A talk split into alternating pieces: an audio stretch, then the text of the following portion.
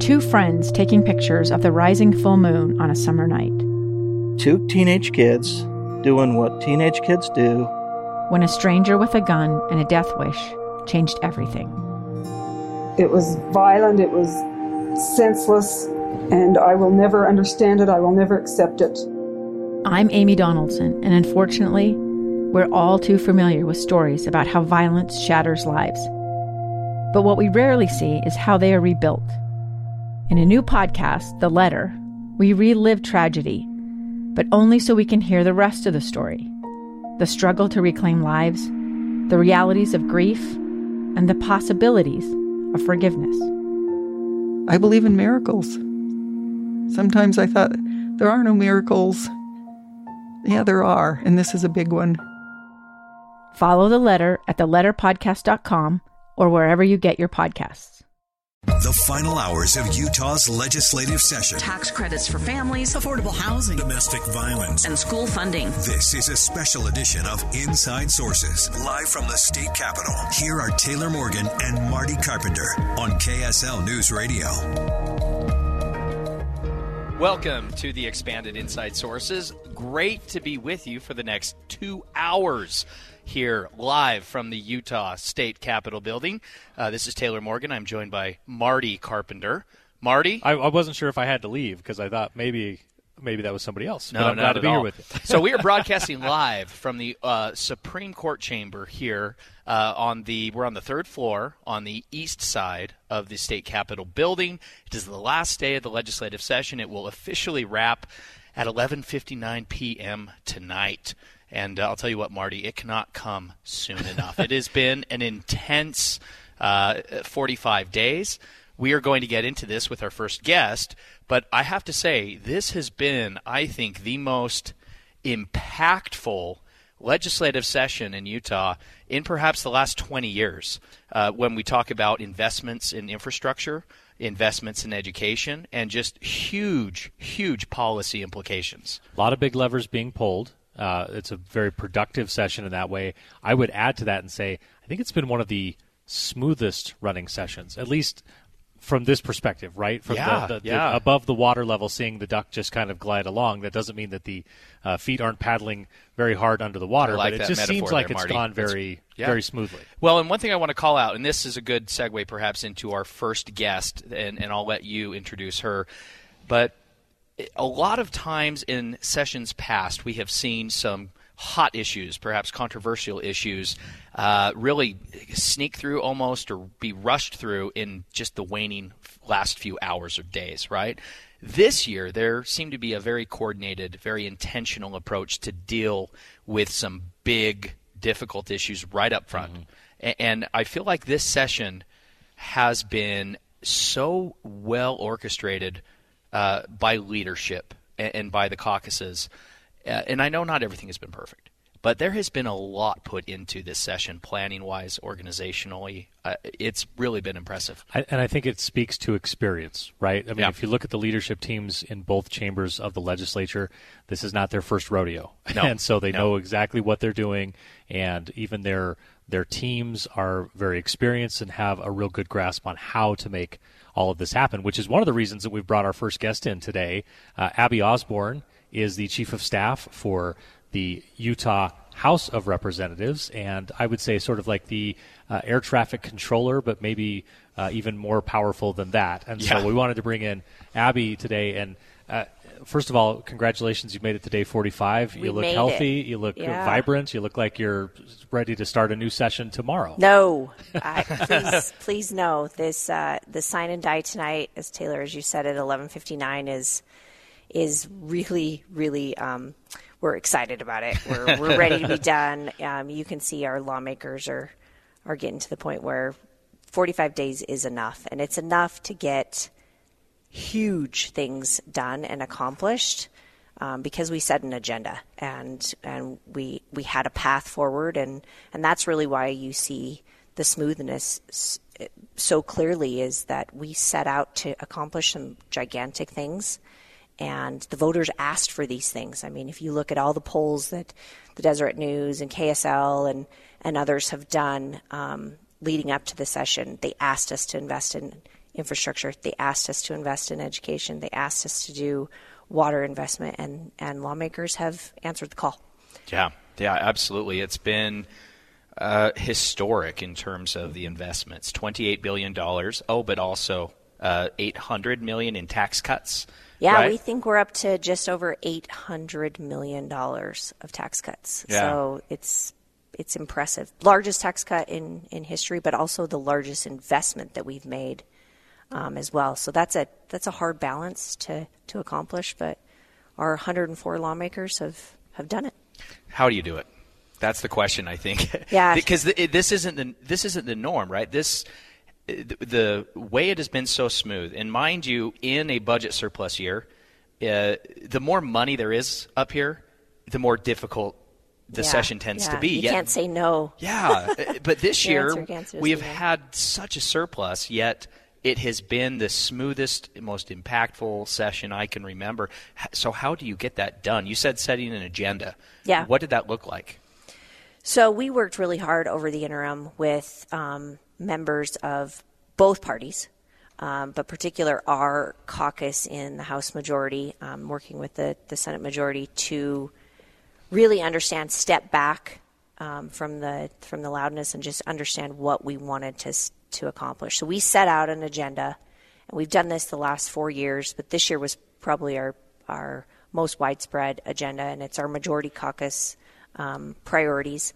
And um, if you look at that booklet that's out there with the accomplishments that we set out to do, um, it really just gives people a focus and a drive and something to to to to go and work on, and that's what they've done. And so, if you can set that agenda and make sure that everyone's kind of beating towards that drum, um, it it really does work. And and I'm really proud of the work. And Marty's right. I am just an air traffic controller. I mean, I run around. I, my staff uh, makes fun of me because I run around like a chicken with my head cut off. But it's all just this chaos that you just try to manage and and it's fun it's exhilarating the adrenaline will rush through my body at 11:59 but um, I'm I'm just I'm happy to be here and happy to serve A gun in the face. Then all of a sudden, they all kind of lined up. They pointed their guns at me. And this is the point where I thought, I'm going to die today. Started two years of horror for an American in Venezuela. They said, You need to give us your phone and get ready because you're coming with us. I'm Becky Bruce, and I spent a year researching and piecing together Josh and Thamy Holt's story about their ordeal in a notorious prison. That's when everything started to turn bad. We had another pound on the door. Boom, boom, boom. And there was the police once again. You can binge all of the episodes of Hope and Darkness on KSLPodcasts.com or wherever you get your podcasts.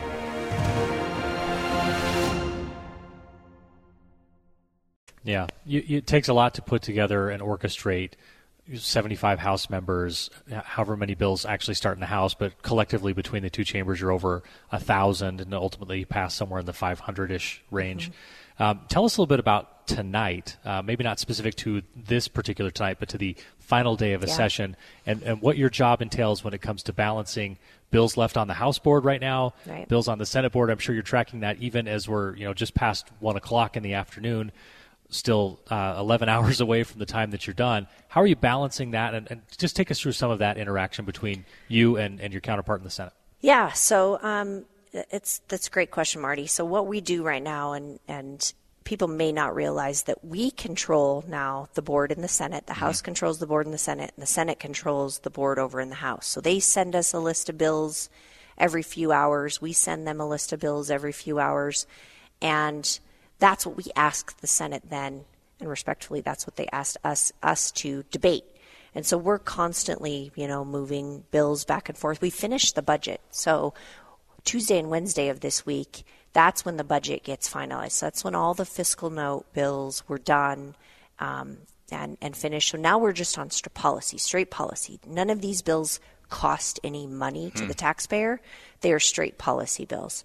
So now we're just working back and forth with our counterparts in the Senate to, to make sure those policies um, get passed and the people understand the substitutes and amendments that are coming back and forth. But um, it's it's just a just managing the airplanes in the sky. Yeah. Really, So, yeah. so so, not to put you on the spot, but if you had to guess, uh, like right now, give us a ballpark idea of how many bills are still out there, and what do you Oh. think? Yeah, we what- just how ran many it will be before I left on the board? Yeah, we just ran it. I actually, um, I make I tease our our presiding officer Brad Wilson, who's our Speaker of our House. Every year, he's like, "I think we can get out of here early. I think we can do it." I really do think we can get out of here Oh, early knock this on year. wood. I, Knock on wood. That would know, be- you can talk bring me about back. historic. Yeah. yeah, right, exactly. I really do, based on the numbers. Um, and where we're trying to get to in each respective body, I, I do think we can get out of here early. I mean, we're in caucus right now, so they're all at lunch, so nobody's, nothing's happening right now. Yeah. Um, but when they come back at two o'clock, if we can really put the pedal to metal for the few, next few hours, I do think we can get out Well, of and here. it's early. never the House's fault, right? It's the Senate that saunters, and you guys are always just Oh. waiting around, right? We do- Senate is the worst. we are both equally to blame for the sauntering, but um, we both have something that you know we want to still accomplish, and our members still have something they want to accomplish in the next waning hours, and we're here to get that done for them. So Yeah. We're speaking with House Chief of Staff Abby Osborne. And uh, Abby, we just have uh, under a minute left, but really quickly, if you could in 30 seconds, give us your personal highlight. What is your personal highlight of the 2023 legislative session? thanks for that, Taylor. Um, I I didn't really plan on being in this position four years ago. This Mhm. was never something that I set out to do. Um, but when I was asked and when I was called upon to, to do this, I said, you know what, I, I want to serve. And I'm looking in my rearview mirror of the accomplishments that these lawmakers have made that will have generational impacts on my kids and my grandkids. And I'm really proud to have been at the table. Yeah. Well, congratulations. Thank you for your service. Thank you for joining us here on Inside Sources. Yeah, and you know, what, just one quick point to say: as smooth as it's been, it's important to realize that this is a year after an election year, so there were a number of new members of the House. So that's Yeah. even more impressive that things would run so smoothly because you have new members to the body who haven't been up here before and don't know how it works and have had to learn on the fly. So that's a testament Uh, to that's that a leadership really good as well. point, Marty. Yeah, no Yeah. doubt about it. Abby Osborne, thanks so much. Good luck the rest of the night, Thank you. and hopefully we're out of here in like seven or eight That'd hours. be 'cause you're awesome. gonna, you're Don't gonna put us jinx it, Marty. control. Don't jinx knock it. Knock on wood. Knock on wood. Back with more on Inside Sources on KSL News Radio after this.